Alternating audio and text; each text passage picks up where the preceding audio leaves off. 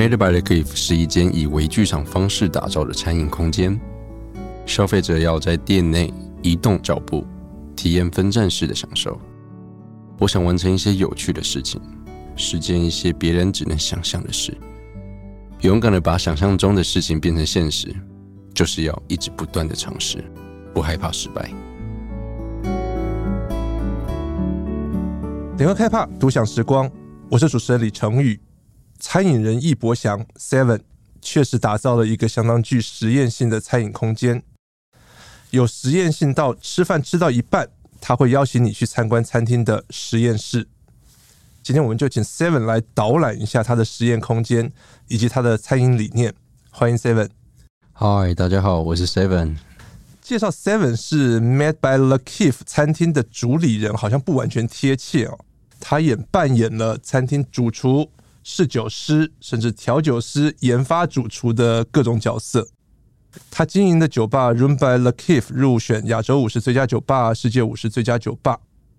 现在可以先聊一下，你的酒吧开的好好的，为什么要转战餐厅？我觉得最重要的一件事是我想要挑战，不断不断的进步。嗯、我想要试看看不同领域可以带来什么样的呃想象的空间，可以激发我不断的创作的可能性。嗯、所以，当然我更喜欢的是。那样子的体验感是我在国外可以怎么说呢？在国外我可以有非常多不一样的感受。我在想，台湾的这么美好的土地上，应该也要有这样子的可能性才对啊。美好的感受，嗯，你怎么去诠释所谓美好的感受？我觉得美好的感受最重要的是沉浸在当下，然后不管是享受空间、享受音乐、享受食物，或者是享受美酒。另外一个，不管是朋友还是你的呃另外一半，或者是你的家人，我觉得对，这是一个无法忘记的回忆。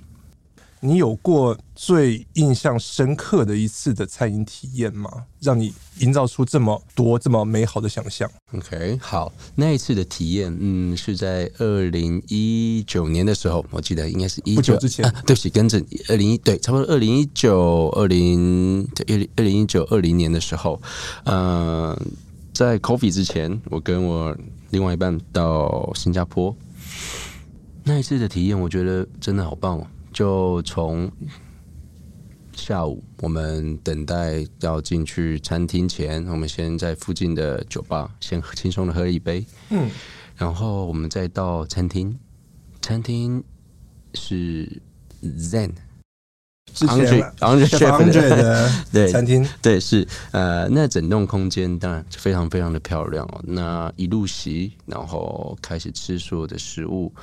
那当然，我们在之前酒吧的时候就已经有微醺了，那所以会非常开心哦。然后在餐厅里面也非常的快乐，在不管是吃康纳佩啊，或者是喝一些香槟气泡，在带领我们参观整个餐厅的厨房，再开始进入真正的食物的环节，我觉得那一层一层的体验是是，我永远都会记得的，对，永远都会记得。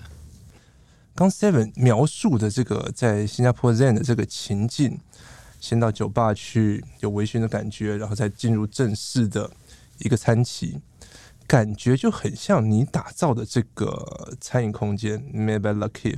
我们也会先在一个空间里面先有一点点小酒微醺的感觉，才进入真正的正式的一个餐饮的空间里面。对，没有错，是的。那我觉得酒。在生活中，它当然不是最重要，我但我觉得它是可以点缀气氛用的，嗯、所以酒当然是我们非常拿手的一块，所以我们希望它可以有很多的可能性，很多的变化。我们刚刚一开始我们谈到这种分站式的体验的用餐的情境，像你刚刚先到了一个酒吧里面，有一点小酒微醺，再正式进入餐期，为什么？这样的分站式的体验是你很强调的。嗯，因为我觉得，如果到一家餐厅就直接到了位置上面，嗯，不管是开始吃饭或开始喝酒，我觉得它是一个呃没办法酝酿情绪的。因为我非常喜欢剧场型的呈现，那剧场型的呈现其实是需要循序渐进的。你到一个空间里面，先沉淀一下心情，不管是啊刚刚太赶，刚下班，然后赶过来吃饭，或者是啊你你做了什么其他的事情在前面，但是到了这个空间里面，你可以先沉静下来，先喝一款酒，然后。大家先吃几个小小的 canapé，然后再到主空间。我觉得那样子循序渐进的呈现，会是一种沉浸式的第一第一件事情，就是你你在放松了，对，就是一种场景的转换，是。不要马上从可能刚下班我就要进入一个正式的晚餐，对，我中间一个转环的一个空间，让你哎慢慢慢慢进入，说好，我要好好享受一顿有气氛。美味食物的晚餐。是，感觉起来现在的餐厅好像有的餐厅会有一个小的一个接待的空间，是，但你把它特别把它独立出来，嗯嗯，是的，是刻意强调它，对，所以这是你实验性其实也蛮强的一个地方，嗯，讲到另外一个我觉得你实验性很强的地方是 Seven，你的 Whitetail，它是个复合字，对不对？结合了 Wine 葡萄酒跟 Cocktail 调酒，没有这样的一个东西，嗯。你怎么制作你的 Whitetail？在这件事情之前呢，其实我们最喜欢做的是 Cocktail 的 Pairing，就是调酒的 Pairing。因为对我们来说，调酒它像是一个酱汁一样，它可以附着在食物上面，可以创造不同的口感啊，不同的风味层次。但是 Cocktail Pairing 对一般大众来说，可能还是会有一点点抗拒。因为不管是酒精太强烈，或是太甜、太酸，啊、呃，或者是太详细，我觉得这都是一般大众不喜欢的地方。那可能也是既定印象，所以我觉得在呃 fine dining 餐厅里面做 cocktail pairing 会有一点点辛苦。所以我们在想，那我们是不是要做 wine pairing 呢？就是很传统的葡萄酒。对，对，但是我在想说，天哪！如果真的做一个 wine pairing 的话，我就需要一个侍酒师了，而且是非常正统、有呃学习过的侍酒师，嗯，他知道所有的品种该怎么去搭配。但是我在想，如果我这么做的话，那跟其他餐厅不就是一样了吗？那这样子 mad 这个字放在这边是对的吗？一点都不 mad 这样，不疯狂，除非除非我的长久超级多、超级厉害。但是对我来说，那个也是另外一种不同的呈现，但。对我来说还是太平淡了一些，所以我们在想，如果我们把 wine 跟 cocktail 结合，会变成怎么样？那这件事的一开始是我在想说，如果我要做一个 wine 的话，它需要具备什么样的条件？那当然，风土非常的重要，因为葡萄酒的风土是它最重要一件事情呢。风土是不可改变的，但是那风味呢？我们在想风味的时候。也许我们可以创造一些风味在这个葡萄酒里面，但该怎么创造？所以我们用传统的调酒的方式来做的时候，发现它还是一个调酒。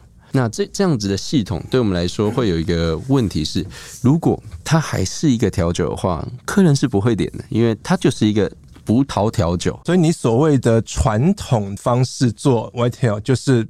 单纯把传统的葡萄酒当做调酒里面的一个，基底，基底。但这样我想想不对，这样子的话还是有酸，还是有甜。那这样子一般消费者还是不会喜欢呢、啊？那该怎么办？所以我们就用了，当然我们有很多很多有趣的机器哦，就是可以创造风味的跟拿走风味的。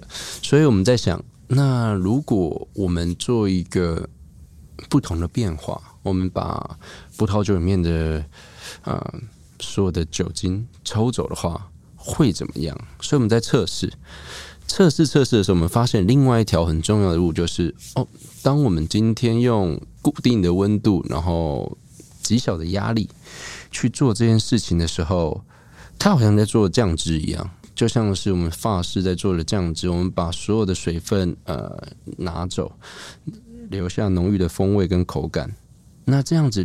我们来做酱汁的话，是不是可行的？哎、欸，是可行的。就是那国外已经有很多人这么做，就是用呃蒸馏器来制作酱汁，可以更更标准性，每一次吃到的味道都会是一样的。对。那我们在想，如果我们做葡萄酒的话，把乙醇抽走，再添加新的酒的风味，它会是怎么样？所以我们就做了这件事情。我们把所有的酒精抽走之后，留下来是无酒精脱醇完的葡萄酒。好奇问一下，这个因为后来你们还是把酒精加回去嘛？对。那你们把酒精脱醇之后的那个感觉会是什么？其实脱醇之后的葡萄酒啊，它其实跟原本喝起来一定有差异，它变得更浓郁了一点。因为它就像是我们喝的葡萄汁吗？呃，类似非常非常浓郁的葡萄汁，非常浓郁的葡萄汁，非常浓郁的葡萄汁。所以我们在添加了新的风味酒精进去的时候，它就转换变回原本的样子。嗯，对。所以其实我们是拿走之后再添加回去，但这样子的情况下就会有其他额外的问题，就是你要加什么东西？你是不是所谓的风味？对，你的风味的基酒是什么？我们一开始本来是用原本脱醇出来的酒来制作风味，那后来发现其实只要用一般的中性的酒精就可以了。嗯，我们把它兑到一定的酒精浓度，然后再把它添加回去。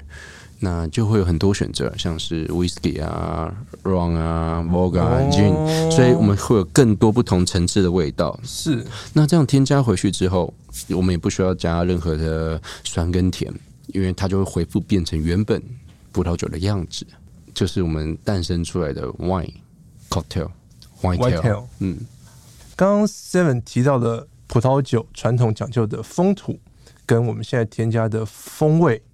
你怎么样去区别，或者是分辨，或者是定义这两者的差别？我觉得风土是，当然我们选了哪一个区域，选了哪个葡萄品种，它既有的风土就是那个样貌。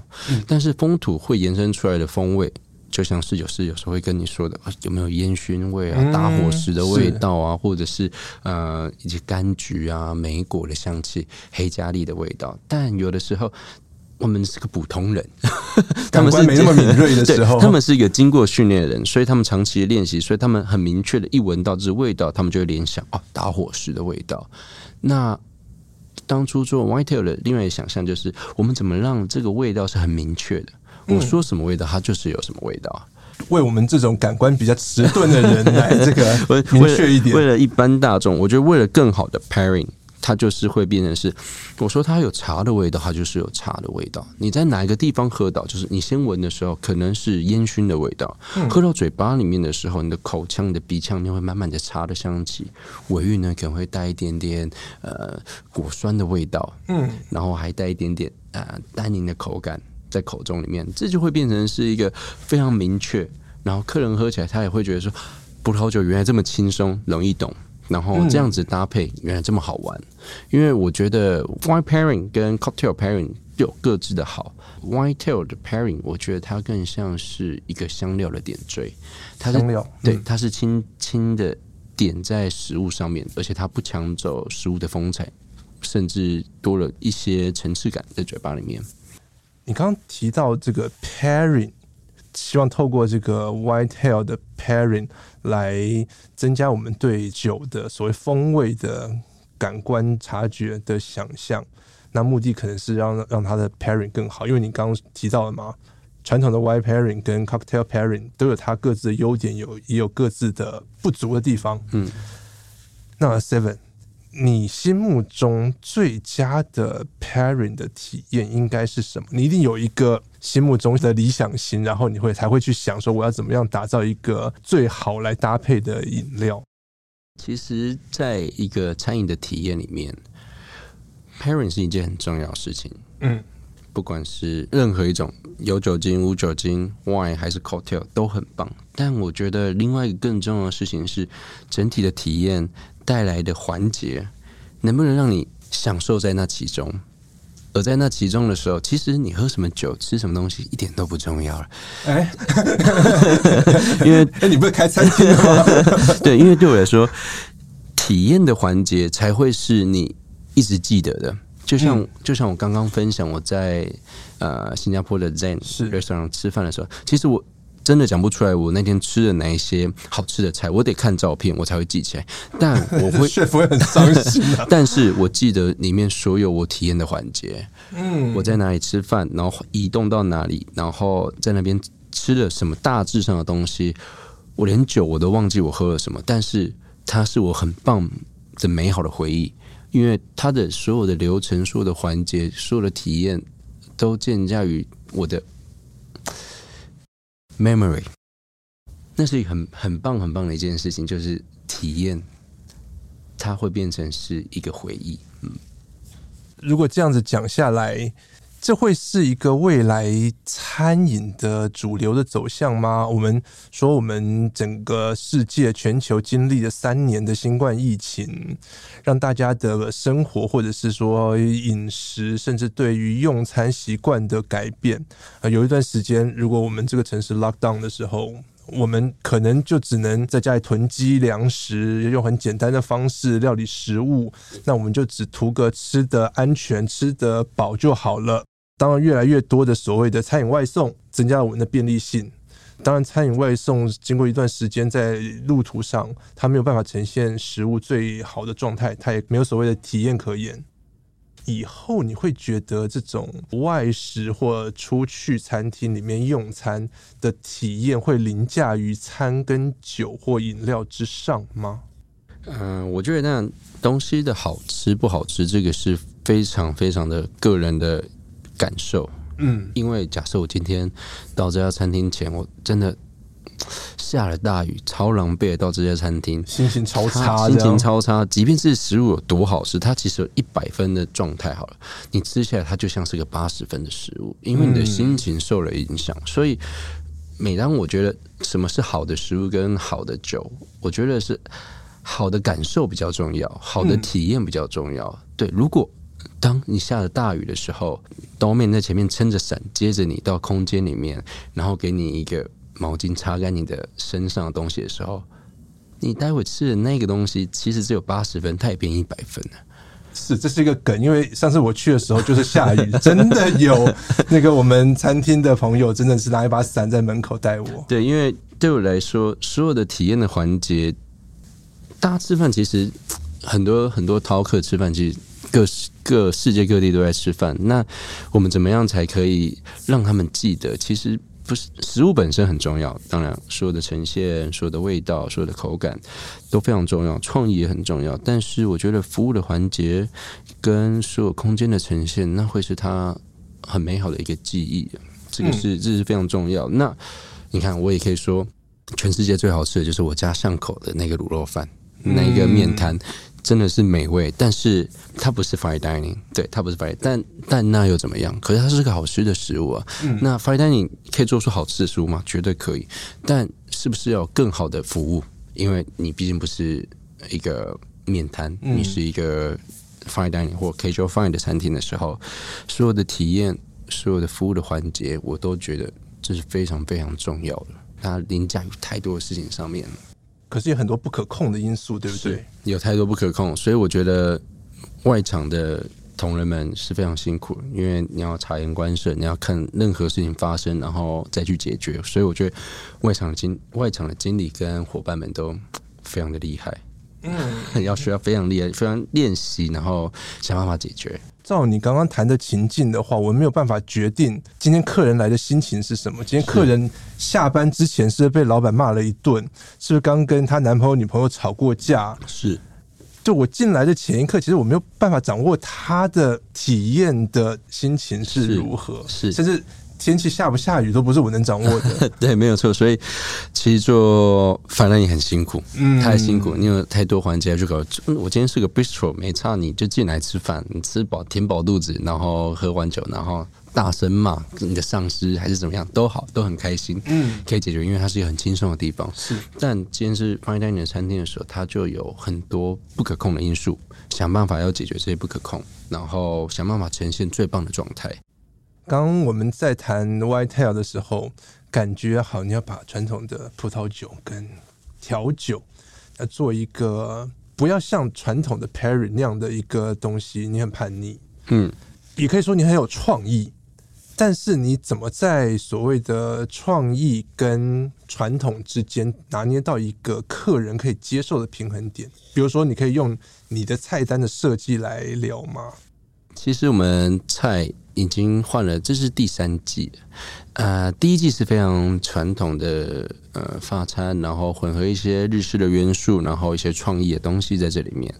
那我觉得那个是一个我们第一次诞生出来的菜。那我觉得有很多需要修改的，因为对客人来说，既然叫 Mad，他应该要是很疯狂的。嗯，但也许我们第一季的菜单不够疯狂，不够疯狂，还是太疯狂，不够疯狂。到第二季，我们想说，那我们调整一下，我们疯一点。嗯，所以我们我们做了很多嗯有趣的食材在这里面。那第二季会比较像是北欧菜，然后混合一些日式的元素在里面。然后还有一点点法式，微微淡淡的，对客人来说又太疯狂了，那怎么办？所以，那我们就第三季的调整，我们取到这两季之的中间值，一些北欧的元素有，日式元素放大一点，法式元素再放大一点，让客人们可以感受到温暖。的感觉，因为这季也是秋冬，所以非常多温暖的食物，客人非常喜欢呢。那我觉得这也是 Whitetail 的一个慢慢的转换的样子。一开始我们的风味做了非常非常多，在一瓶酒里面、撇除风土既有原本的风味，可能就已经一两种了。我们还另外再加了四种不同的风味进去。那其实有一点点。好笑，因为你就是想要呈现一个单单纯的味道，一开始的目的就让大家可以喝得懂。到你后来呈现有六个味道在嘴巴里面的时候，其实对客人来说他很辛苦，因为我们 pairing 下来一套要有八到九杯，是，其实一两杯酒很好玩。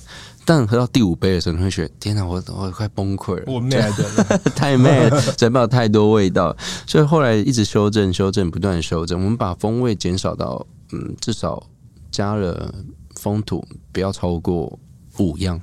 所以这更少，可能只有三三四种不同的味道在嘴巴里面，那会更明确，然后搭配的食物，我觉得会更和谐一些。但你加风味，你的哲学会是什么？比方说，你会依据它原本风土的状况来按照这个脉络添加吗？还是说你会很跳痛的去加一些它原本没有的所谓的风味？呃，在一开始的时候，我们有呃按照风土。原本的风味呢，去延伸它，乖乖的延伸，对，乖乖的延伸，然后添加几个有趣的味道。但后来我在想，如果我延伸放大它，那那这样就好了，我干嘛还加其他的味道？嗯，所以后来我们就不延伸这些味道，反而就加我们想加的风味在这里面。我们会是先把菜单做出来，然后再开始做酒，所以菜单上面不足的味道，它就会出现在酒上面。因为对我来说，好的 parent 它不应该是完美的一加一，因为一加一等于二，它当然是一个很棒的数字啊。但是零点五加零点五等于一，那才是一个最完美的数字。啊。那，就像是。Pairing 一样，Pairing 就是结婚嘛。那两个都这么强悍的人一起结婚的话，那一定是翻天覆地的吵，一定会非常的刺激，一定非常的好玩。但是它无法持久。那对我来说，如果都各退一步，零点五跟零点五结合在一起，它是一个慢慢品味，你慢慢享受搭配的感觉的时候，那就会是一个很和谐的状态。你会回味。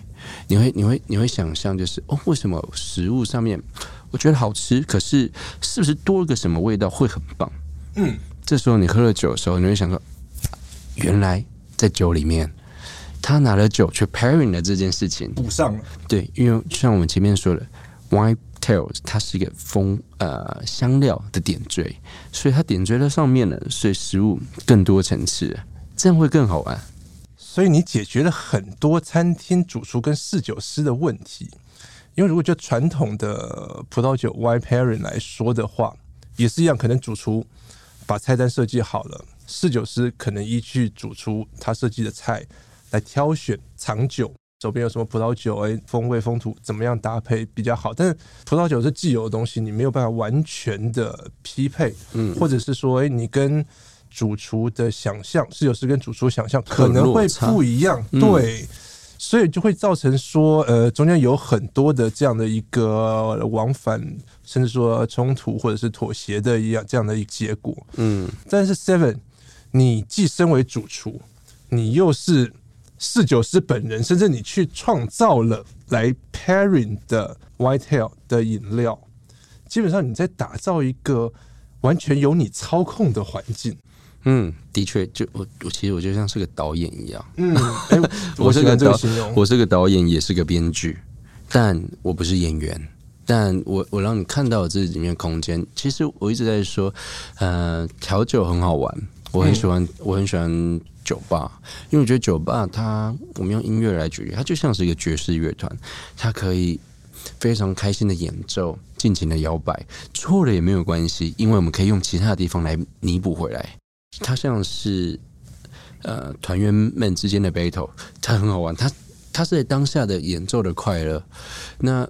餐厅不一样，餐厅像是一个巨大的交响乐团，他在演奏的那一刻，他就不能出错了，而且是要非常完美、精准的呈现出来。这两个差别，我都我都很喜欢。但我觉得最重要的是，呃，外场的 service，他们就是一个很棒的演员了，他们就是舞台剧的演员，定定点的讲话，然后。这样，他的台词，他讲完所有东西，那再结合着所有的音乐，它就像是一部电影一样。那这样子的电影的呈现，在麦吃饭要三个小时、四个小时，但我觉得它就像是一个看一场电影一样啊！你就要坐在位置上看完这场电影，回去回味。我觉得这是很棒的一件事情。这是一个我一直想做，就是当你踏入的那一刻，就像是你坐在电影院的椅子上一样。你看着预告片，你看着哦，也许是下一季要做这件事情。他们先呈现了这个样子，在小小的 canopy 上面。电影的开始的时候，你在主场主空间里面呢，你看开始看到前面的起承转合，到后面的结束。我觉得那很美妙。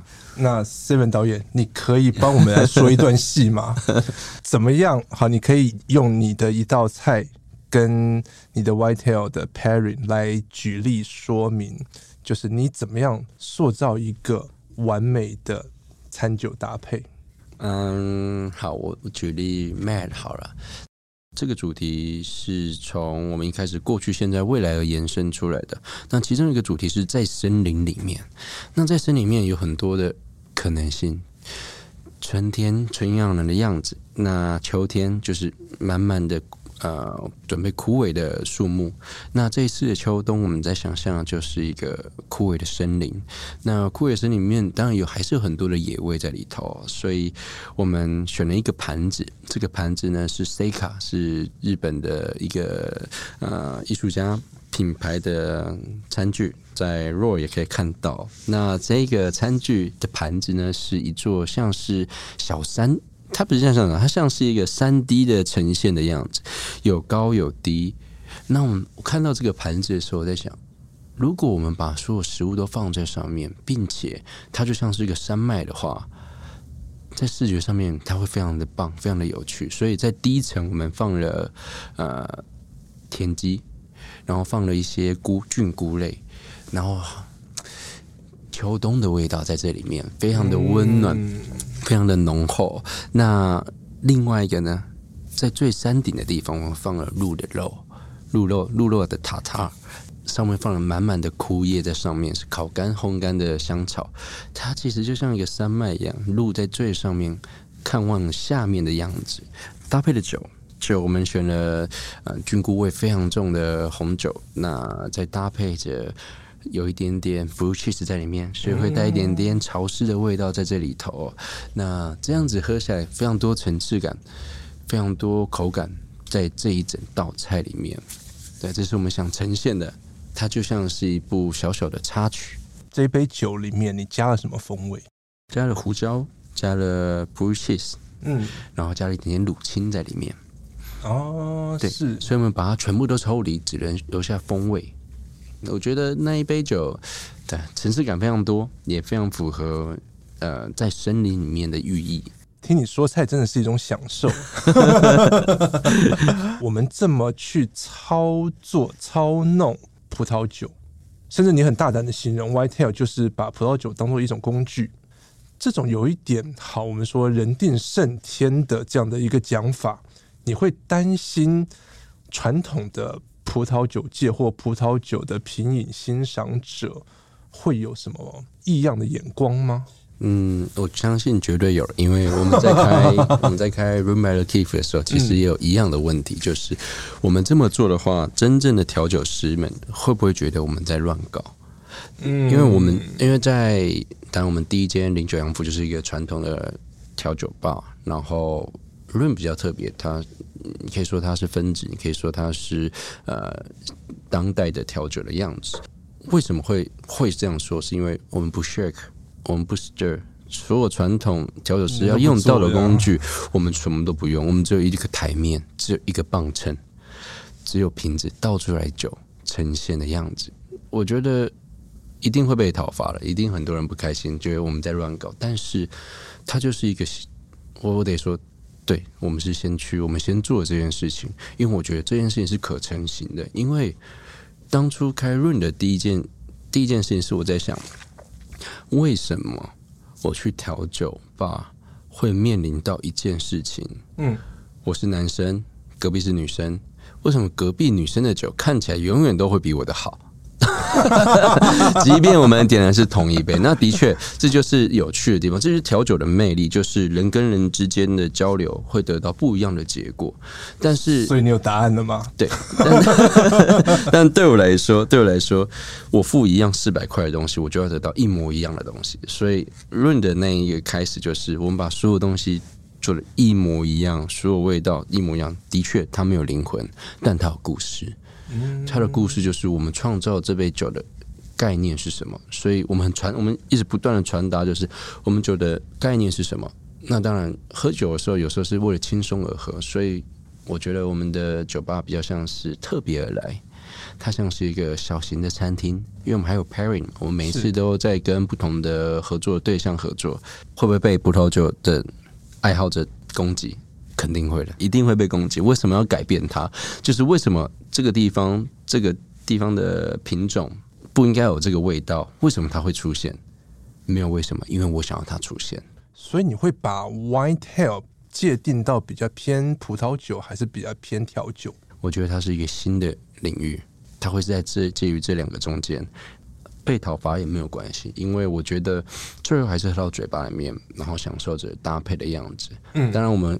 不会只是因为为了 pairing 而诞生出来的酒，我觉得我们也还是可以做一些轻松喝的酒，也许就是强化原本的既有风土的那风味层次，嗯，那就不添加新的风味在这里面，也是有可能。我们未来也可能会做这，或者是我们可以改变口感，让它变更浓郁一点，还是更怎么样一些。所以口感这件事情，你也有想过？比如说，我们常常会说无酒精的葡萄酒是。大家都会说它跟呃有酒精传统的一般的葡萄酒差别最大，就是那种酒精感跟酒体的状态。嗯。呃，无酒精比较单薄一点。是是是，所以你有在想这件事情？对，我们已经在操作着，试图的变化所有的东西。嗯。这是很有趣的事情，就是我们把调酒所有的想象。放在葡萄酒里面，它会是一个新的展开。我们把食物的所有的想象、甜点的想象放到调酒里面，它会是不同样的样貌。所以我觉得餐饮餐饮是真的很好玩，是餐也是饮。那这样子混合再创重新创造的时候，其实可以得到很多有趣的呈现。因为大家在做的东西，其实真的有时候太相似了。当然是因为现在资讯非常发达，所以你看到东西可能你会记得，然后下一次你在创造的时候，风味一定是不一样，但是你呈现的样子可能会有点类似，但也没有关系。我觉得有的时候看到更多的资料，然后你创造出来，然后再去改变它，就变成你的你的东西了。所以我期待那一天到来，所有人都用到 Whitetail 的 Pairing，yeah，我期待。所以感觉起来什么都在你的掌握之中，不管是用。这个人为的方式使呃所谓的葡萄酒的这种 Whitetail 更能够搭配你设计出来的餐点，或者是说你用人为的方式让坐在我旁边的没喝到的酒是一样的，这样的公平性都是可以在你的掌握之中。那你在处理 Whitetail 的时候，有没有遇到什么挫折？比如说有没有什么你没有办法去操作的一些？酒类或者是经验，嗯，我觉得最最痛苦的应该是用自然酒来做，但是因为自然酒，嗯、我觉得有时候自然酒喝起来有点像是调酒，它有点像是 Whitetail，因为它其实就是一个混合很，应该说它的样貌非常的充足，它很多不同菱角的味道，但是我不喜欢用它，因为它每次的样貌都不一样，每一批进来的味道都不一样，所以对我来说，它会造成我的困扰。假设我想要呃很稳定的呈现呃我想要的东西的时候，所以自然酒对我来说会有一点点辛苦，所以我会转战回去用传统的葡萄酒，因为传统葡萄酒味道非常非常的稳定。因为传统所谓的传统葡萄酒，它就是经过人为比较多的这样去操作它，对，它有干涉它，对自然酒某种程度，它就是那样子，对，对，所以，所以我觉得。传统酒，传统酒好，但我也我也很喜欢传统酒，我也我也很喜欢自然酒，嗯、所以我觉得啊蛮好玩的。就是在创作创作葡萄酒的时候，会碰到这件有趣的事情，就是不可变的因素其实蛮多的。啊、跟烈酒比起来的话，因为烈酒不会有任何的变动因素，除非你的原料有问题。所以，如果你的手法会越来越纯熟，或者是经验越来越丰富之后。那就帮我去搭一些这个五大酒庄的酒啊，那这样大家不是很开心吗？对，如果我们拿五大酒庄的酒拿来做的话，应该会被杀死，会被吊起来。对，呃，但我们不能用很高贵的酒来做，因为它的本身那个风味就已经非常的饱满了，嗯、所以我们只能用中低价位或中价位的酒来做。嗯，我们可以模仿到中高价位的风味的口感。或甚至高价位的口感，这是可以模仿、可以呈现出来，但是无法做到像五大酒庄那么强烈的风土的感觉。原因是什么？我觉得最重要就是风土，因为风土不可变。嗯、那风土不可变的情况下，你去调整它，你再怎么样，它就不会变风土啊。就是它就是一个无法撼动的事情，就是风土是一个完全不可动的事情，所以别想要跨三四个不同的领域。我觉得跨一个维度是可以的，但你跨到三四个不同维度的时候，其实很勉强，你会喝到很多大量奇怪的味道。所以我们尝试过，但不能说失败，只是太太花费时间了。它需要时间去熟成，需要很多不同的创造，所以嗯，有点困难，微微的困难，微微的困难，但不排除继续研究，继续研究。我们期待有一天能够喝到呃五大酒庄的 Whitetail，继续研究，继续研究。所以现在你的 Whitetail 只能在你的店里面喝，对，是。有没有可能有朝一日我在葡萄酒专卖店，或者甚至我在大卖场，我可以买到 Whitetail？这种有量产的可能吗？我觉得未来会有机会的，一定可以有机会可以喝到 Whitetail 在市售的地方，甚至不要说红白酒专卖店，也许某一些餐厅就可以开始使用了。嗯，那就我觉得会是很棒，因为我们本来就想要做 pairing 这件事情，是不一定要在我们自己店里面，我们也希望可以在别的地方也可以看到我们的作品。所以不只是像现在呃，你自己去实验 Whitetail 来搭配你自己的菜，你未来甚至可以帮其他餐厅设计 pairing 的 Whitetail。是没有错，我们可以为了它而克制化。比如说，我是某一间餐厅的主厨，我设计了我的秋冬菜单，然后有这些菜，嗯，你要重新发想一套的 pairing 吗？可以的，只要给我们足够的时间，然后跟足够的风味。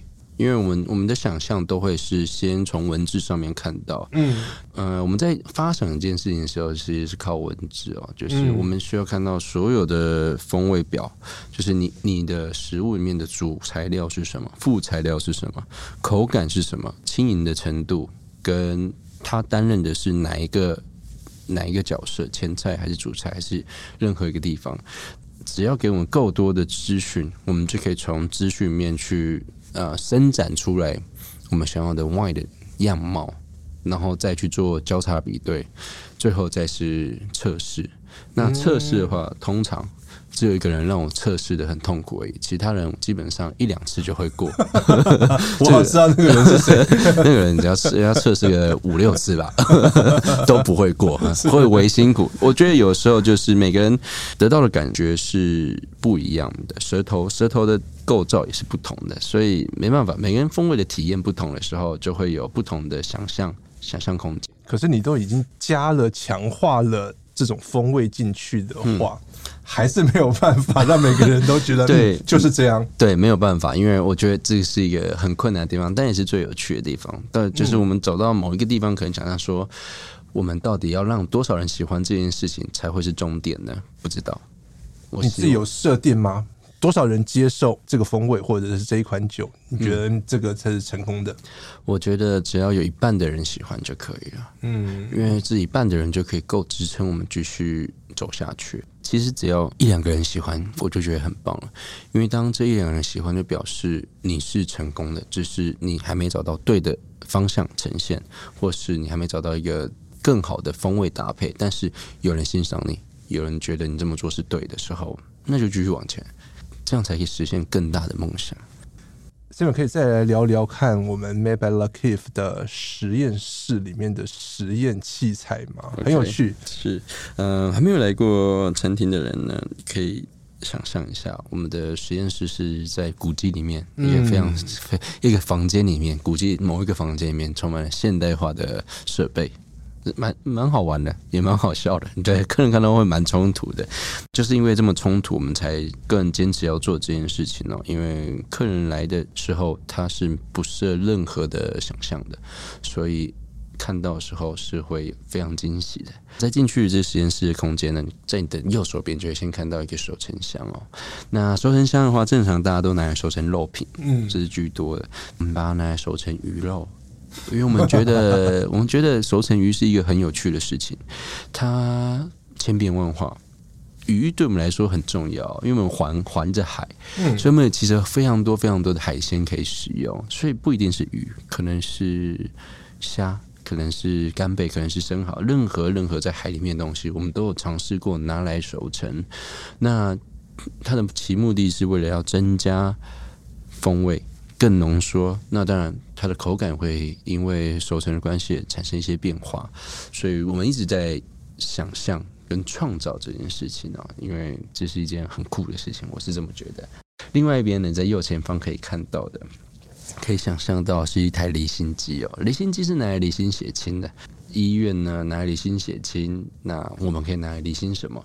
其实我们可以离心很多东西，像是酱汁，我们可以让酱汁变得更清澈。透过了旋转力，一分钟八千八千的旋转，然后控制的温度、时间的拉长，就可以拿到一个非常清澈的酱汁。那当然，水果也可以，我们就可以，嗯，假设举例是番茄好了，我们就可以拿到番茄的纤维、番茄的液体跟番茄的皮的油脂。那是很有趣的事情，因为当旋转的情况下，可以你可以发现，其实很多物质它其实是大量的水分，或是它是有大量的纤维，所以你会重新认识一个食材的样貌。而这些食材的样貌出来的时候，纤维就可以拿来做很多事情，做成 sauce，液体可以拿来做成汤。像就做了这个无精跟鸡汤的，对，无精的话，哇，无精其实水分也蛮多的。嗯，那拿出来的东西泥状的部分，我也觉得很棒，就纤维部分，我拿来做成了一个蔬菜的泥。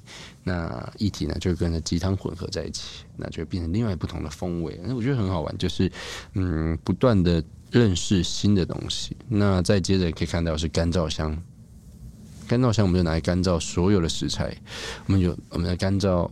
很多有趣的东西，然后把它做成粉末，然后再做成塔壳，不同的味道或者是不同的香料粉，都是我们自己自制的。我觉得这是一个呃古老的方式，干燥，但是它是非常非常实用的，也非常好用。那再看到两台白色的机器啊，嗯，就是我们的蒸馏器了。